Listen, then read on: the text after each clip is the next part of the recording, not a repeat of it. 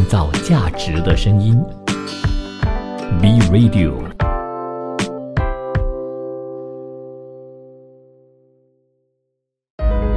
聆听世界的声音，观察全球的变化。世界七十二小时。马来西亚首相安华日前在脸书就发帖文指出，他抵达雅加达之后呢，见证马来西亚与印尼互相签署和交换备忘录和意向书。通过这次合作呢，马来西亚正式的表达参与印尼新首都 Nusantara 的工作愿景。有鉴于此，在十一份意向书当中，时间马来西亚企业也向印尼提成了意向书，并且表达参与印尼新首都 Nusantara 的工作意愿。马来西亚与印尼双方一共签署九份备忘录，总额为十六亿六千万令吉。与此同时，国能也希望探索机会涉足再生能源领域。安华则希望所有的合作都能够为促进马来西亚和印尼的繁荣。二零二二年，马来西亚和印尼之间的贸易总额与二零二一年相比增加了百分之三十，这有赖。两国边境的货物和服务贸易全面恢复后的硕果。在东盟国家中，印尼是马来西亚第二大的贸易伙伴国，在东盟排行第三。二零二一年，马来西亚和印尼之间的贸易总额为二百三十亿美元，与二零二零年相比增长了百分之四十五点五。二零二二年一月到十一月，两国的双边贸易超过了二百七十亿美元，与二零二一年相比呢，就增长了超过百分之三十三。在投资方面，马来西亚将会探讨的合作领域包括制药、航空、棕榈油加工、消费品以及国防和安全。泰国方面，泰国商业部发展贸商贸厅。发布大数据分析结果，展示二零二三年最具潜力行业发展趋势，为投资者和新创业者呢提供更多具有价值的指导性建议。而这份行业发展趋势报告覆盖了三大领域的八个细分行业，除了有政府政策扶持，也备受投资者关注。作为新推展推展新业务的企业家或是新创业者，都是不容错过的机会。首先呢是生活相关的领域，具体就涵盖了四个细分行业。第一。冷冻食品行业，比如水产、呃冻肉。呃，冷冻水果等等。刚过去的二零二二年，新注册公司九十九家，同比增长百分之八十七，资本金三点二一亿株。第二，医美健康行业，比如医疗服务、养生美容、健身中心等等。二零二二年的新注册公司达到一千二百六十二家，涨幅百分之七十，资本金二十七点八七亿铢。第三，泰国草药行业，比如草药种植、销售中药材以及中成药等等。二零二二年的新注册公司。达到二千一百二十六家，同比增长百分之八，资本金四十九点九二亿铢。第四，宠物行业，比如宠物托管、诊所和食品等等，去年新注册的公司达到四百六十八家，涨幅百分之三十六，资本金二十七点九六亿株。其次呢，就是旅游会议和宴请领域，预计疫情风险解除以后，这类行业将迎来快速的增长。首当其冲的便是第五个类别，那就是旅游服务行业，比如酒店、餐。饮客栈以及度假屋等等，去年的新注册公司达到四千八百五十二家，同比增长百分之八十二，资本金达到一百一十十点零三亿株。组织展会、会议和宴会等等服务行业，去年新注册的公司一千八百三十家，同比增长百分之二十，资本金二十七点七三亿株。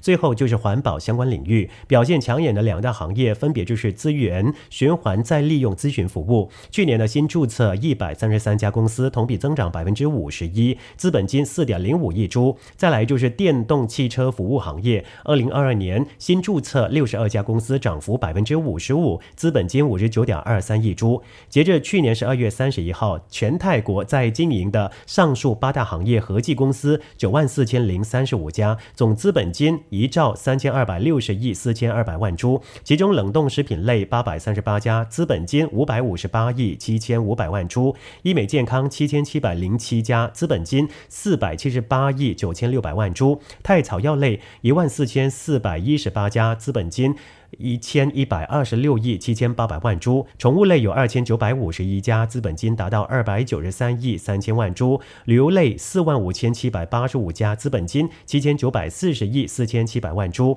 展会宴请类呢有二万零四百二十一家，资本金一千一百四十一亿二千一百万株；环保类一千一百五十八家，资本金呢一百零三亿零二百万株；电动汽车类呢有七百五十七家，资本金达到一千六百一十七。七亿八千九百万株。一方面呢，其实泰国也全面进入老龄化的社会，正在给相关的产品和服务市场创造新的机器。二零二一年，泰国老年人医疗用品和辅助设备销售额预料在八十亿到九十亿株，预计呢未来五年将以年均百分之七点八的高速增长。其中，老人护理中心、养老院、老年人家具、辅助产品以及保健品等等大有前景。虽然社会发展和人类保障部曾经预测泰国将会在二零二五年步入老年化的社会，但从二零二二年实际数据呈现的结果来看，泰国已经进入老龄社会。而在某些府的老龄化程度尤为突出，这其中当属首都，也就曼谷，目前已经是达到了超过百分之二十。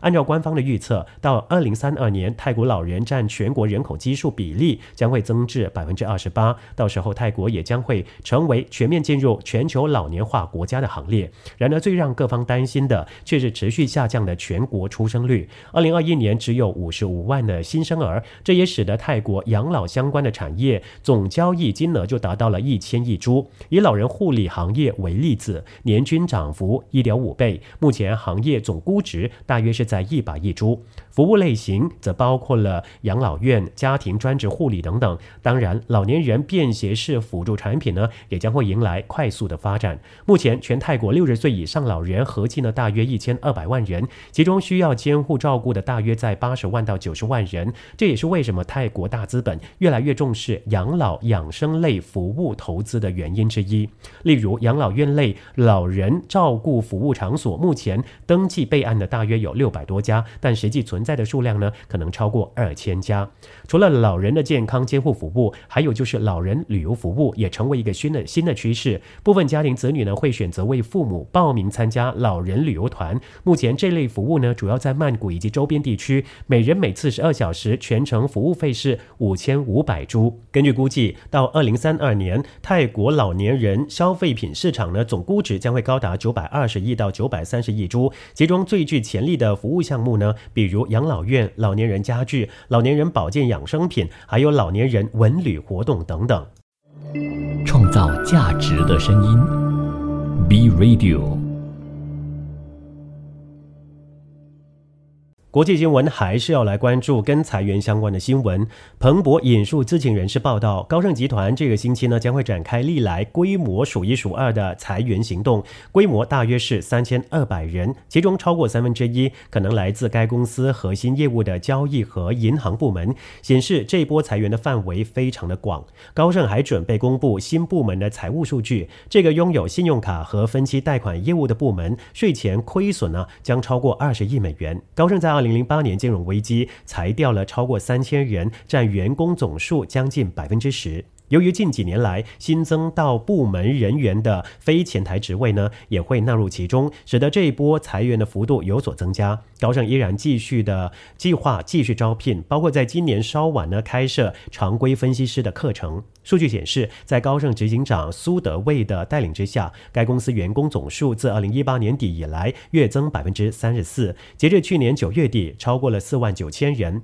高盛每一年向来会呃淘汰掉部分绩效不佳的员工，在疫情期间却决定不不这么做，这也对今年的裁员规模造成了影响。各项业务都成长放缓，进军销金业务成本高昂，市场展望充满不确定性，促使了高盛削减成本。而且呢，当前市场交易不复热络，借企业并购还有筹资来收取手续费，因而减少，整个华尔街都大受打击。加上资产价格暴跌，让高盛另外一个一年前的巨大收入来源锐减。在高盛近年来进军零售银行，而这一些部门去年累计亏损速度呢，又比预期非常的快，这些产业大趋势呢，又让高盛处境更加的艰难。如今这一波裁员呢，意味着即便是高盛若干业务今年的表现出色，依然必须的承受这些痛苦，因为整家公司的业绩呢，没办法达到为股东设定的目标。业绩不达标，在